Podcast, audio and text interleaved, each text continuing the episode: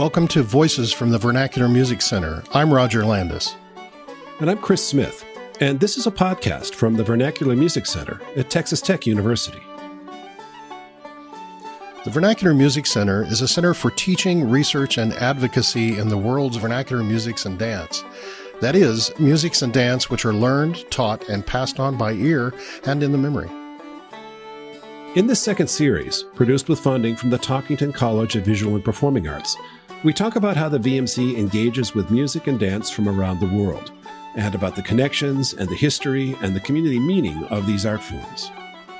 We hear from players, scholars, dancers, builders, and listeners about times and places and people, and together we discover and celebrate the webs of human meaning which connect all of them. Thanks for joining us.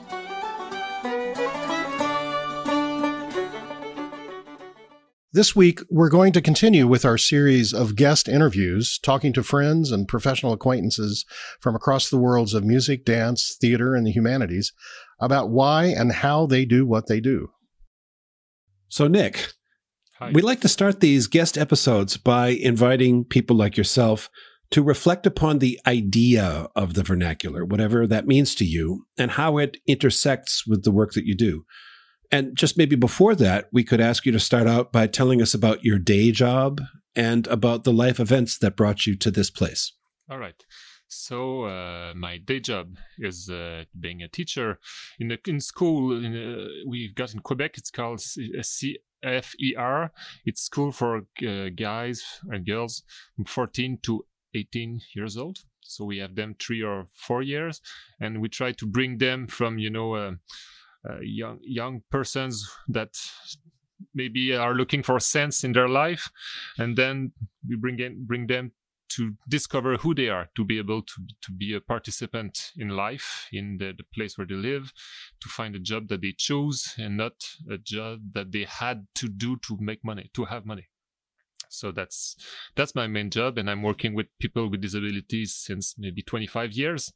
Um, uh, and uh, well, that's that's that's the the principal thing. So I'm not a music teacher uh, because I don't know any theory in music, um, um, uh, but I, I, use the music to at school with the the the, the, the teenagers because uh, they find in me someone who is not a real teacher in music. It's, so they, we have fun in making music.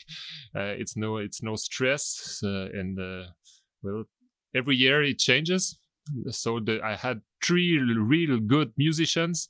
Uh, one of them was a guy with um, I don't know in French we say t- autistic. One autistic guy, really, really good musician, perfect ear. So when I played the bagpipes, it was sometimes tough for him. and uh, uh, well, then what can I say more about my job? Well, I love this job. a lot because the, the kids they give you back a lot of things you know they ask they ask a lot but they give back a lot yeah. You know, I, I'm, so I'm, We were chatting just before we opened the microphones, and I was so happy that you had mentioned the nature of the work that you do as a teacher, because for us in the Vernacular Music Center, the music and the dancing and the improvisation and the singing and the theater, th- those are part of what we do. But a really core value that we have in the VMC is the idea of creating community and of finding spaces for many diverse people within a community so that no one has to feel left out.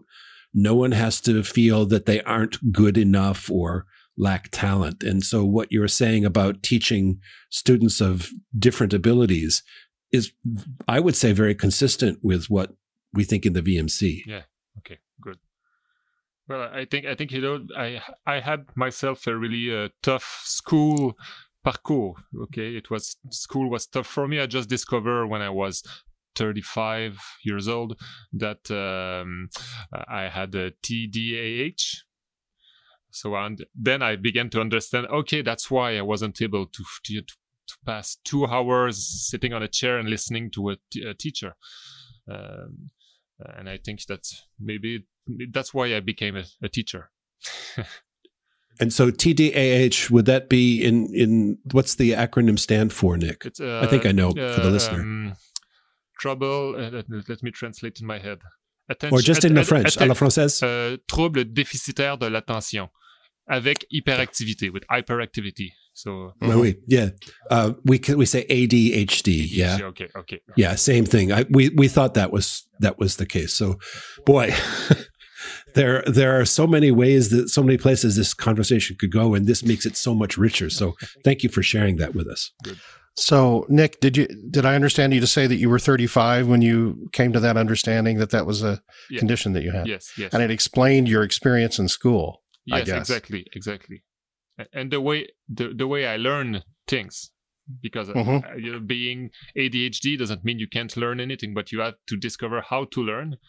Uh, and then uh, I, I can compare that in, in music. You know, a lot of traditional musicians they, they learn by ear without a specific method or the method given by here by the teacher.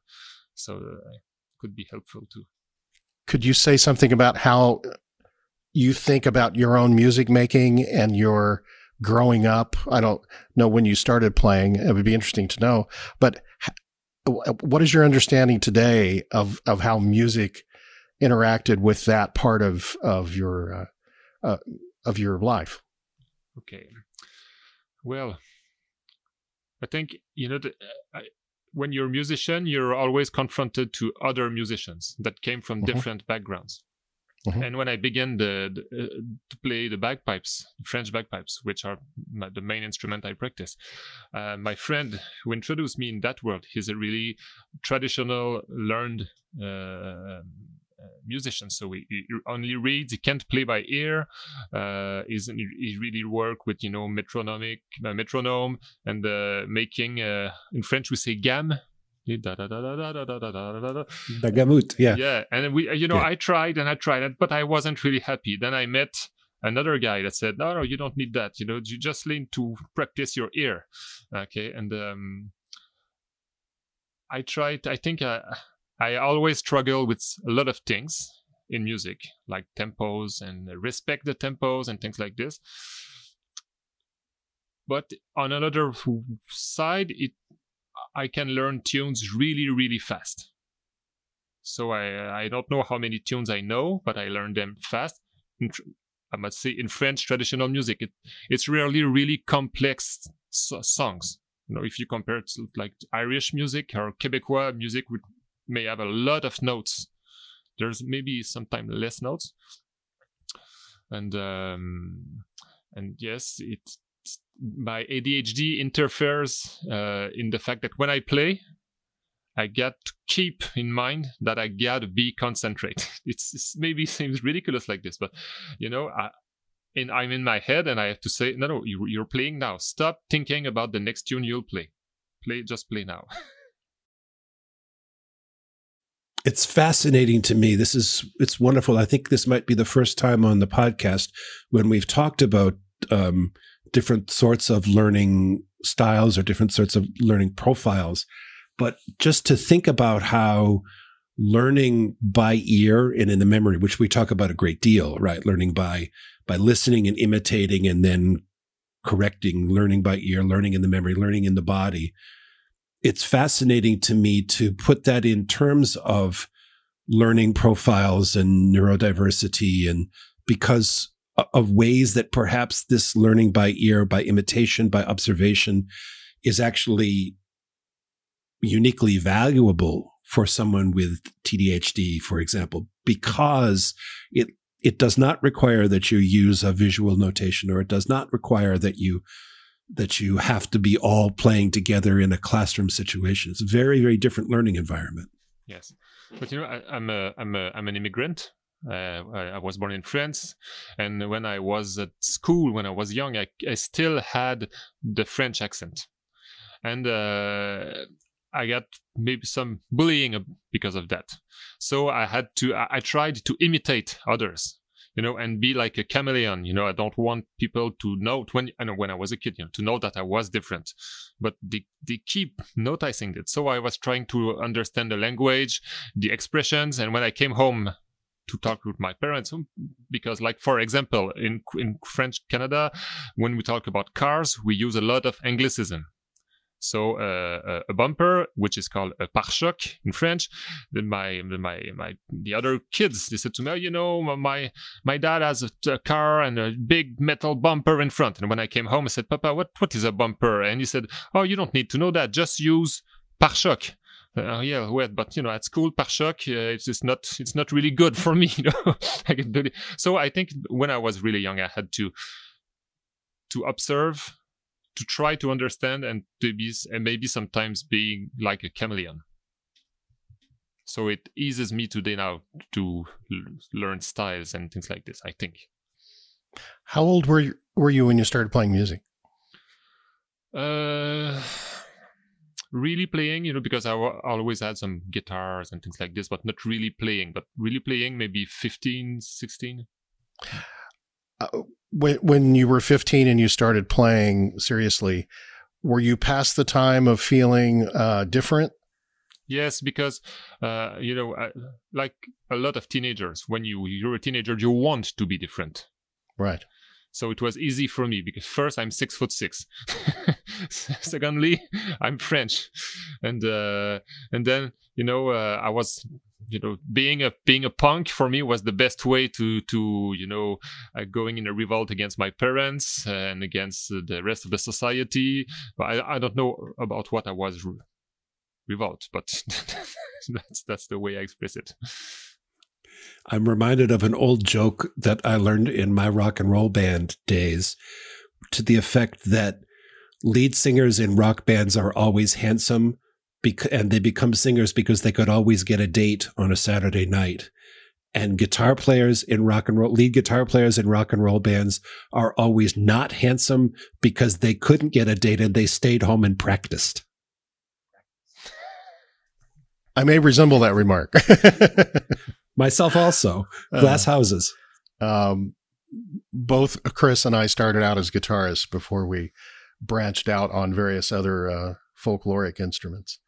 Um, so Nick, you did you take up the cornemuse in when you were 15? No, no. In fact, the my parents used are really they are uh, in French we say mélomanes, so they listen to a lot of music now mostly classical music. But when i was younger you know, there was some alan stivell and monjoya and the pogues and but my father bought me uh, records from nina hagen or the clash you know and uh, i discovered i was listening to kraftwerk when i was at uh, primary mm-hmm. school. So there was a lot a lot of music. But all the sound in the, the traditional mu- uh, vinyls that we had at home i always was pleased with the sound of the, those instruments, the drone instruments, the multi-stringed instruments, and um, I always dreamed of playing bagpipes. But at those times, finding a set of bagpipes in French Canada, it was you have to be a military, you know. But I come from a hippie family, so it was no, it wasn't possible for me to be a, a military. And um, so no, bagpipes they came really later when I was uh, 22, I think, 22, 23. How did you get started? Well, I was one year in France with my uh, my my girlfriend to finish my uh, third year at university, and uh, we were in Lyon, and I had to make um, an internship and it was in a traditional music center. And the two uh, directors were Jean Blanchard and Éric Montbel, which are two great masters of the revival of the French piping. So, you know, I was with them every day, and uh, Jean uh, understood really fast that I was fascinated by the pipes, and he just gave me a set of pipes and he said, play with them and give me back, give me them back uh, when you you go back to Quebec. So I had one year trying to quick, quick, quick, quick, quick, making strange sounds in my apartment or, or uh, around the, the Rhône, which is the, the, the river that passed through Lyon. So that's my first set of pipes was there, right? 1998, I think. How old were you when you immigrated to Canada? Three years old. So 15 years later, I'm not. You didn't say how old you were when you went back to France for that year. I was uh, were...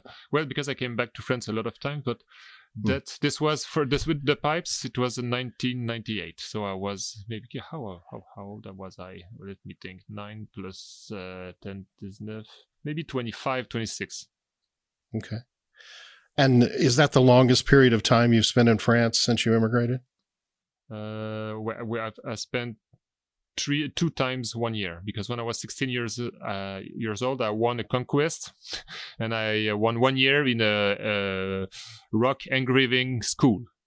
So as I didn't know what to do in life, I said, well, why not being in France, uh, my roots, you know, and uh, discover a new a new way of uh, express myself in an art artistic way. So that year that you had with the bagpipes in Lyon, hmm. um, did you have any instruction from Jean Blanchard or Eric Montbel? Well, no, they just say keep keep on playing. If you like it, mm-hmm. play and uh, you know listen listen to music. So I I was uh, every week at the the, the the the library, the big library, and you know looking for CDs and books and listening to CDs and trying to find gigs where I can see pipers and talk with pipers.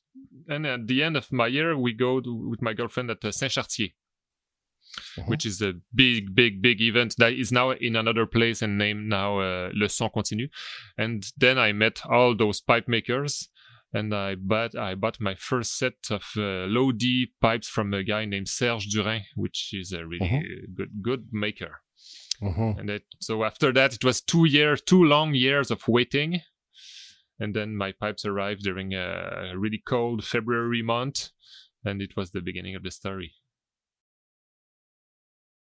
Do you have a piece of music that we could listen to? Something that you could uh, suggest? Maybe there's a piece we can uh, listen later so yes, yes, uh, you could listen, or we could listen to um, a band named La Perdrix Rouge, which is a trio with a low C set of bagpipes, high G, and a hurdy-gurdy. It was filmed uh, in uh, Le Son Continu, and it's uh, it's a bourrée de thym.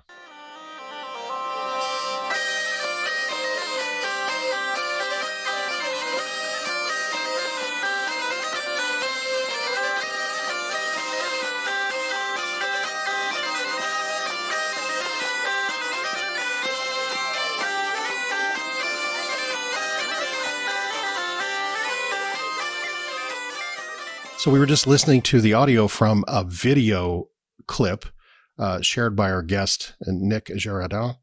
Um, this clip was recorded in 2015 at uh, the big festival in the uh, center of France called Le Son Continu. It just so happens I was there that year. I didn't see the scene that's in the video. I wish I had. I think it was the day before I arrived. But it's a trio with two sets of bagpipes, one set pitched in C, low C, another set pitched in G higher, and then a vielle the uh, hurdy-gurdy, playing kind of in the middle of those two sets of pipes. Beautiful music, the uh, bourrée du thym. So, Nick, um, what is your experience of dancing or playing for dancing? How do you relate as a musician who plays the cornemuse, as, as a musician born in France and trained in France to a certain extent and living all these years in Canada? What's your experience of interfacing with dance or dancing yourself? Well, for for dan- I'm not a dancer. I'm an awful dancer. Uh, the first time we were in Saint Chartier with my girlfriend, we tried to, you know, after after when the festival is over, at, during the night, the people they get out, they have big stages and you can dance, you know, them everywhere. And there was a waltz. So I said, well, a waltz. I, can, I think I can do a waltz.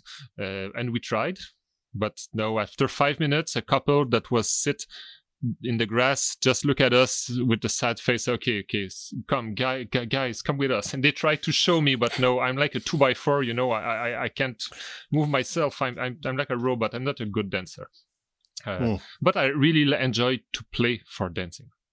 Because that's you know that even if i like to i love to listen to this music all those musics but they they all almost all of them have a purpose it's for the dancers. So um, um, we I don't have a lot of opportunities to play for dance because bal folk here it began only you know like so three four years ago a guy in Quebec City uh, start a, bal folk band and they invite me so sometimes I was there but the pandemic stops everything. I hope it will come back. uh, it's a great way to improve your playing because if you play, especially some dancers like bourrée trois temps, if you play too fast, uh, only the really really good dancer will will be able to dance. So uh, you have to, you, I learned to respect the tempo. And you know that when you make bal folk, it's not always really go- good uh, mic setup. Uh, no monitors, and uh, when you play the pipes, you're loud, and it's you have so you have to observe a lot the other musicians to be in phase, and that's that's uh, I learned a lot about this, and of course some new repertoire every time, which is good. There's something that we talk about, Roger and myself, and some of the musicians and dancers that we work with in playing music from the French tradition that where we are or where we were before the pandemic and where we hope that we will be again in the American Southwest, that there is not much in the way of dancing there. We have a few friends, including one friend in particular who's an expert dancer and has taught others and has been to Le Son Continu. Um, but it is challenging, and we talk about this a lot on our podcast, to learn a music, to seek to learn a music at a geographical distance from where the music is is very vital. Yeah. Not necessarily from where it begins, but for example, um, Roger and I are born in the States. Both of us have come into playing other musics, Irish music especially, from outside and it is challenging to to make it work at a distance. Can can you talk about that? Uh, because I know that you know you're in French Canada, but you are you've spoken about being an immigrant yourself, and uh, maybe we can put it in terms of what is it about being at some place like uh, Le Son Continu that what does that give those of us who come from outside France or come back to France? What is what does that experience do? Do you think? You mean traveling in the uh, in the origins of the music I play? Yeah. Well, it's a lot because okay. seeing people play together. For example, when you see uh, cabrette players, uh, the cabrette, which is the, the, the, the bagpipe from Auvergne. Uh, it's a really technic, it's technical instrument. You know, the fingering is is is different. Uh, uh, the temperament is different uh, and there is a lot of different ways to approach like maybe like you can compare to Uilleann pipes you know in the past times there was there were there was uh, people playing really staccato and there were the travelers that playing more legato and but you have the same thing in the cabrette and there's a large a large uh, in French, éventail, a large, panel of different approaches. But when you see the real musicians from the place, like old guys playing a bourrée with an accordion, and then after that, you see a young guy like Jacques Puech, which is a really, really good cabrette player, playing the same tune in his way. Then you begin to understand that okay, okay, I can do this. I can. What what do they have in common? What is different from them? And what can I take with me? What can I appropriate myself? So that's that's that's one of the thing. Seeing the others playing and talking with the makers you know when you talk about, about with a pipe maker and uh, especially pipe makers you know two guys like i think like raphaël janin and nicolas galeazzi the both guys made center france bagpipes the both both of them work on early bore uh, low low pitch pipes. They they make some research but they, they make a parallel work. Maybe like uh, bernard blanc and rémi dubois made during the 70s and you talk with them and you know when they explained me for the first time that there is a double cone in our pipes and the early pipes the cone was the, the second cone was a little bit higher so it gave a, a, a like a in between minor major third on the old set of pipes so you listen to old uh, recordings and then you begin to understand okay that's why they were playing this way because they had to to to uh, fill a hole that I don't have to, to fill with modern pipes. So it changed the way you play. That's fascinating. And um, one one of our mutual acquaintances, Nick um, Jon Swayne, yeah. wrote an article for the English uh, Bagpipe Society uh, newsletter a couple of years ago. Um, Chanter, it's called. Uh, he wrote an article on the cabrette and its tuning because that's one thing that Jon has researched a lot. And his his opinion is that that third, if you're going from the bottom note, like if the cabrette is in G, so you're talking about the B, the B mm-hmm. natural, right, is a little flatter than yeah. the the way a modern instrument would have. His conclusion was that it's functional because of its relationship to the C. If you're playing the, these bagpipes can play basically in two keys and related modes. You can play in in with all your fingers down that note. You get a uh, you get a in this case a G major scale, or you can lift the right hand off and you get a, a, major scale from that note. And so his conclusion was the old pipe makers had made a, a, a decision to have an in between note that would function, have a different function when you're playing in C, which I thought was fascinating. It's interesting yes. that you bring that up. Yeah, and it's for, for please continue. Oh, I was just going to say for the uh, not to get too deep in the weeds here, but we do we do refer to intonation and things in in previous uh, uh, episodes. So I think this might be of interest to some readers. Yes, and it's always it's always it's always a, a kind of a compromise, no, mm-hmm. because the, the the the balance of the, the of uh, the, the, tuning in an, especially the bagpipes. It's always a compromise. You know if you you make it more with the equal temperament you will lose harmonics in the lower notes. Mm-hmm. you know i have uh, my my low my low set of pipes it's the early bore pipes. And i like them because the harmonics in the lowest notes are really beautiful. The the, the timbre the, the, the in French we say timbre. I don't know how to say mm-hmm. The sound yeah. is more richer, but it's more complicated to have some notes. I prefer to play slower, but with a beautiful sound.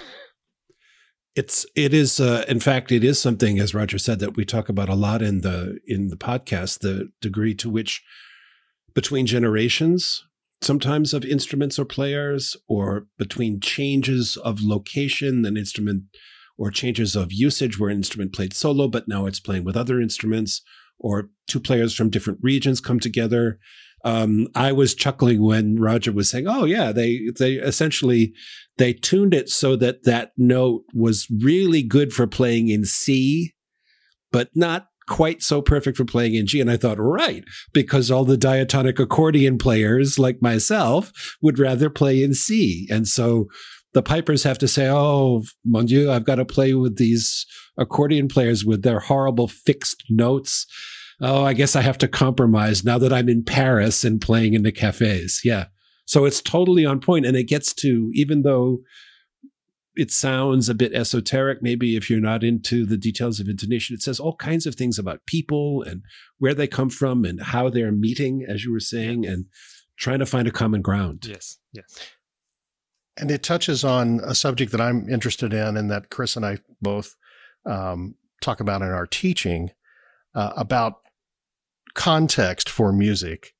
And when the context for a specific music changes, for instance, the difference between, say, a traditional music in its home region, and then when that uh, with immigrants, it's taken to a new place. There's a new context, and so it becomes, in some ways, a diasporic music. Uh, the context changes, often the music changes. Have do you feel when you're playing as uh, as an instrumentalist in Canada and then back in France, do you feel like the context changes your experience of the music? Yes, I, I was the first when I was in France playing in front of those pipers was at most stressful because here I'm like a, a um, local bizarre thing, you know, the tall guy that play the strange, strange instrument that which is not like this the Highland pipe they know. Over there, when you play, yeah, so I play here. If I play well, they say, "Oh wow, that's really good." You go there, you play the thing you play the best, and people they pass beside you and say, oh, "Okay." it's not the same thing, but as uh, I think uh, Chris said at the beginning, um, traditional music is really for everybody. Uh, and that's what I enjoy. You can play in a jam, you know, and there's not a master telling the others to listen to him, and then maybe they will have the chance to play. No, come on, play. That's what you. That's what they do. You know, you go at you go at le son continu. You have a set of pipes. You sit down. Someone come and say, "Come on, please, we play we play together or join us you know? And and i really appreciate that aspect of uh, being invited and um, being able to learn you know, you know i, I i'm so glad that you said that uh, about the fact that especially for people like roger and myself and sounds as if in some ways for you as well nick to come from outside of music to be learning it at a distance or to be learning it later on it can be quite intimidating, or I can experience it as quite intimidating to know, well, how do I find my way in? And I was struck when Roger mentioned that the track that we heard earlier was recorded at Le Son Continu. And Roger said, Oh, actually, I was there at Le Son Continu. And Roger and I has, have spoken, and he's written some about being someone who doesn't yet have the language or doesn't doesn't do the dances and and the vibe of that and, and how important it is in a site like Saint Chartier or, or, or Chartier or, or Le Son Continu, how important it is that people should feel invited in. Yeah. Well, you know, you go in a, I think it's, I don't know how it is in your place, but here it's the same thing. You go in a festival and in the jam, there is the beginners there's the good players, there was the guy that was on stage five minutes before. And that's really different, I think, from the rock scene, for example. Okay, um, uh, you, it's there's of course there is some ego things, and there is uh, some people that think they are the best, and the, the world cannot survive without them. But the great majority of players, they just want to have fun and to share and to play together and I think it will increase after this pandemic. You know, people will need that more and more. You know. Mm-hmm. Yeah, it's That's, been I've been so I've been very struck by the fact that in this tradition, in, in this tradition, and all the things that cluster around it, in this these communities, the pandemic is it's been hard on many people everywhere in the world, and for many ways, and many people have faced great challenges and great loss and great trauma. And this is not to equate one to another, but especially in a world of music and dance in which being close to people, being able to hold one another in a way that is not creepy, not sexual, but is emotionally yes. open. It it it's it's been very stark you know, at, to to go to dances or to play for dances where people are dancing socially distanced, or to participate in events that are online where people are dancing solo in their apartments all over the world in a Zoom room. It's been tremendously challenging, and as we emerge from this pandemic, I hope that we all can help each other find our way back to yes. that kind of emotional connection. Yes. I was disappointed. A lot of people, I think, are heartbroken by the cancellation this year of Le Son Continu, which just happened about what three or four weeks ago. Um, they announced that they would not be able to hold the festival this year because the restrictions that continue in France uh, would preclude too much of the activity that they rely on or that people expect. Um, I think they would have been limited simply to the stage performances. Uh, and maybe the uh, the the Luthier's salon, the the in the Grove of Trees, um, but the social distancing would have precluded the dancing, and they weren't willing to do that. Which a decision I I realize must have been terribly difficult for them to do that the second year in a row. But I really respect them uh, making the effort and planning to do it, and then you know virtually what must have felt like the last minute to have to have um, made that announcement. I uh, I think they did the right thing, of course, but uh, I think it was very difficult. Um, I wasn't going to be able to go this year anyway, but I, I, hope to go next year. So maybe I'll maybe we'll all see each other there. It's it's tough for the, the musical instrument makers too because it's a it's a market also. Huh? So you know they they they always said my friends who, who make the pipes they say you know i don't necessarily make some new sales but people ask questions and during the year they call back you know and le son continu was there for that you know. But it would have be had been really tough because you know you have a set of pipes you cannot make give it to the guy. You could try it blow in it and then another guy you know. So yeah so, Nick, a few m- moments ago, we were talking about a different bagpipe from uh, the one that you play, or you may also play this one, but it was, uh, we'd been talking about the Cornemuse du Centre, the, the, the one from the, the center of France. Yes. Um, you mentioned one called the Cabrette, and uh, uh, I wonder, could we, do you have something for us to hear of with that instrument? Yes, yes. Uh, we could listen to Michel Esbelin, which who is a really, really great specialist of the cabrette. And this tune it's is a it's a waltz from uh, Antonin Bouscatel, which is one of the great masters of the past. And there is a lot of recordings of the cabrette. That's what is interesting. So you can listen to how they played the instrument in the past. So maybe you can listen to Michel playing uh, La Valse uh, à Bouscatel.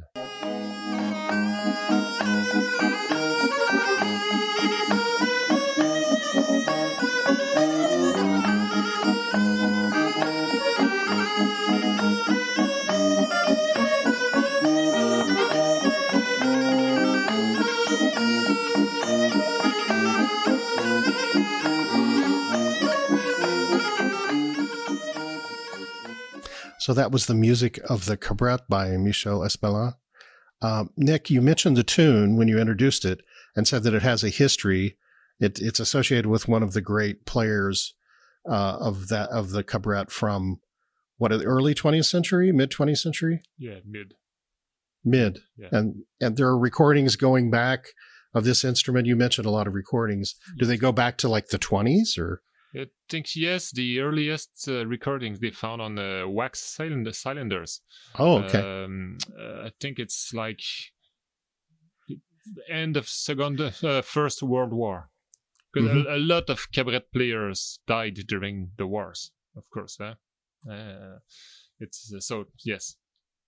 So there is a lot uh, of recordings, you know, because you know uh, Cornemuse du Centre, there is no recordings. There is recordings from the 15s, uh, the 50s, 60s, but there is no. We don't know how they were playing. We we have the répertoire, but we don't know technically how they were playing. But the cabrette we know, uh-huh. and we have the styles that different people, but they were all people from Paris because the cabrette is. We said it's a cabrette from Auvergne, but in fact it's a cabrette from Auvergnat who were living in Paris.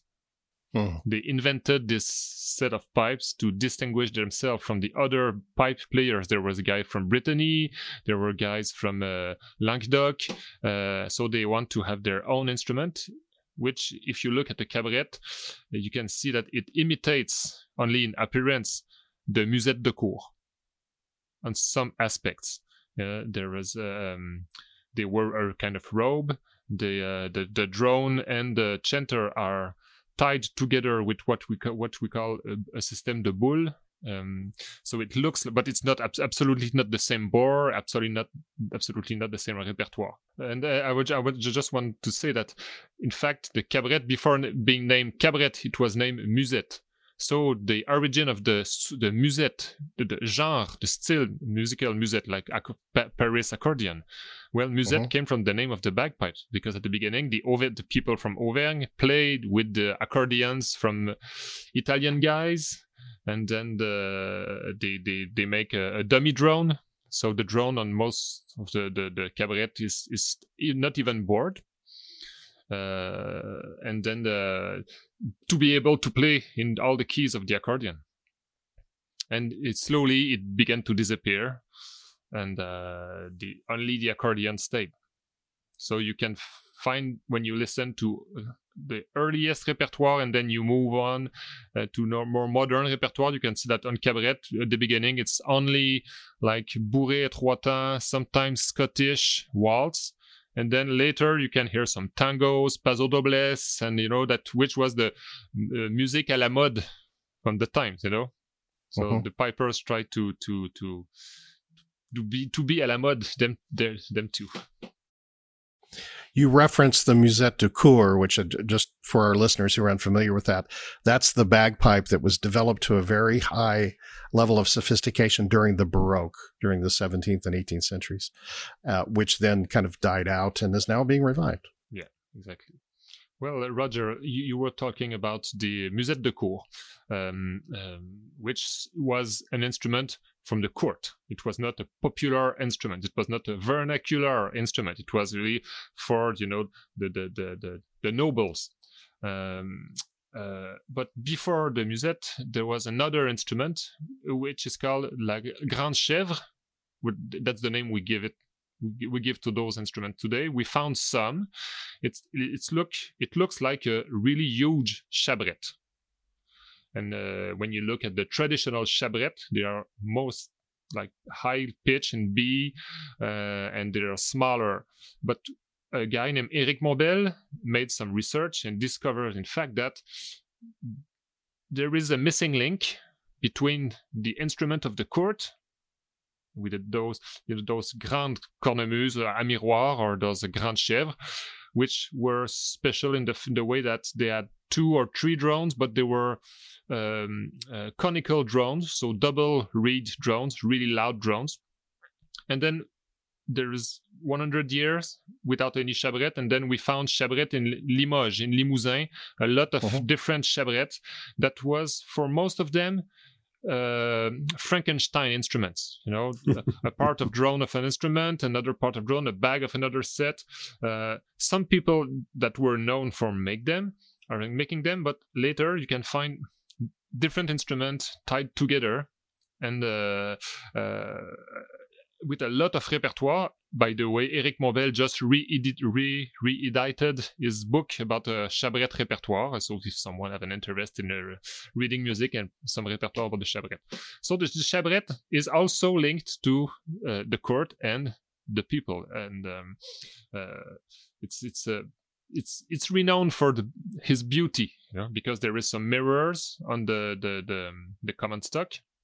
We don't know why there is are those mirror is it to just to make it beautiful? Is there any symbolic associated with that you know? Uh, because you can find some pewter engraving on the chabrette but you can find some pewter engraving on the early low low bagpipes from Cornemuse du Centre and uh, was it franc-maçon symbolic? Was it catholic symbols? We don't know exactly today. The only thing we know that it's that they are really gorgeous bagpipes.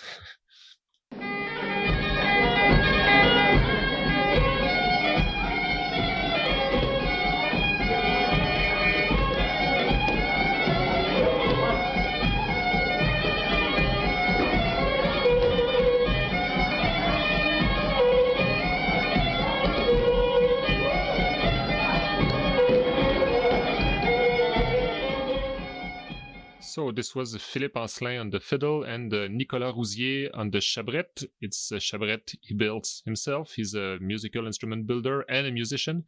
He builds, uh, he makes chabrettes, he makes cabrettes, and he makes musette de cour. He's a really fine, fine maker. I have a cabrette from him.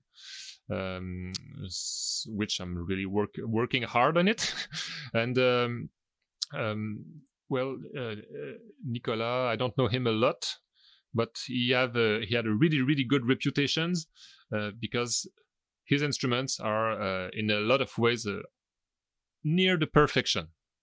And it's strange to have this guy who's making musette de cour with this really more tempered instrument and the cabrette and he make cabrette with with uh, chanterelle which are the uh, conical drums so really, uh, so if you play with the chanterelle, you have to uh, have like, for example, the minor third we were talking about, um, resonating in the harmonics, and he, he, he does it, you know. So his cabrettes are like the finest cabrette you can have because he really works to make them perfect you know, in the sound. Because some when you listen to to cabrette on YouTube, something it's awful. Sometimes it's really awful because people they play like a flute à or another, they don't have the good fingering. It's not beautiful, but Nicolas mm. Rousier is always perfect.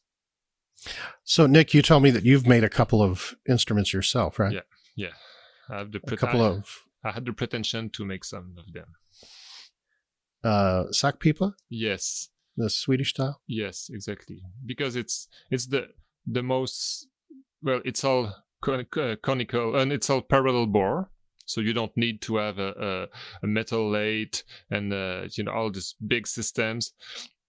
And it was a way of exploring a little bit you know uh, in the instrument being you know playing the instrument reading about the instrument uh, listening to the instrument but making the instrument was like allows me to understand some things you know, how to tune a drone how to tune a reed how to to repair a reed and uh, you have to learn a lot of things. You know, you work with uh, leather, your plastic, wood, and uh, yes.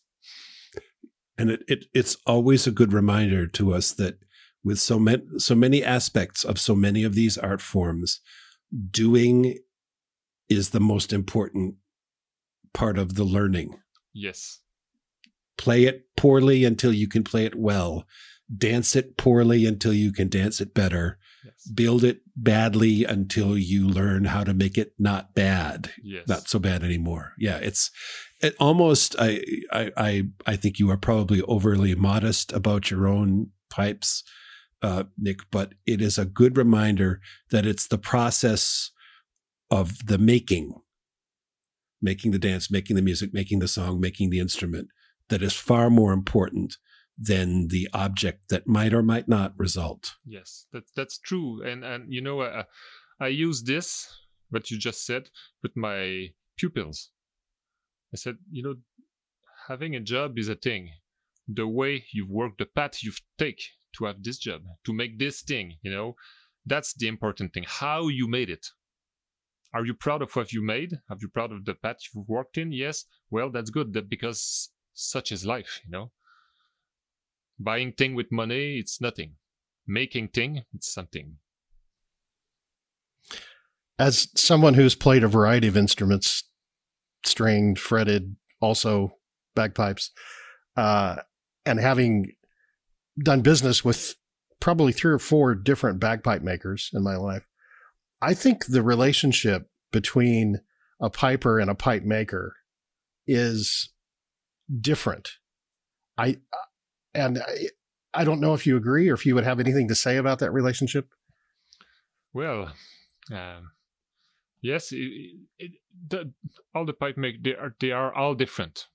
Those guys that make pipes because it's mostly guys. There is girls too. There is a, a, um, Lisa Wolf, which is the, the the wife of Julien Barbens. She makes really fine pipes.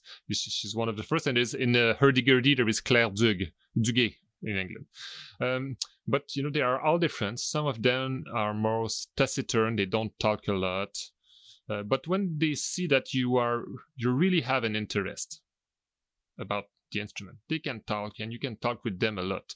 Um, I visited uh, Raphaël Janin um, uh, workshop, and it was like five hours, absolutely fantastic you know seeing the the wood and the processing of all the, the different parts his reflections his old pipes he had and so that's the project i have. I want to explore this and that. What do you think about this?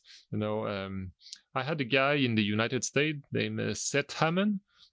He made plastic sack pipas and you know we were talking a lot maybe 10 years ago and he just sent me pipes and i tr- try them and tell me what you think okay? Tell me what you think what i can improve in this.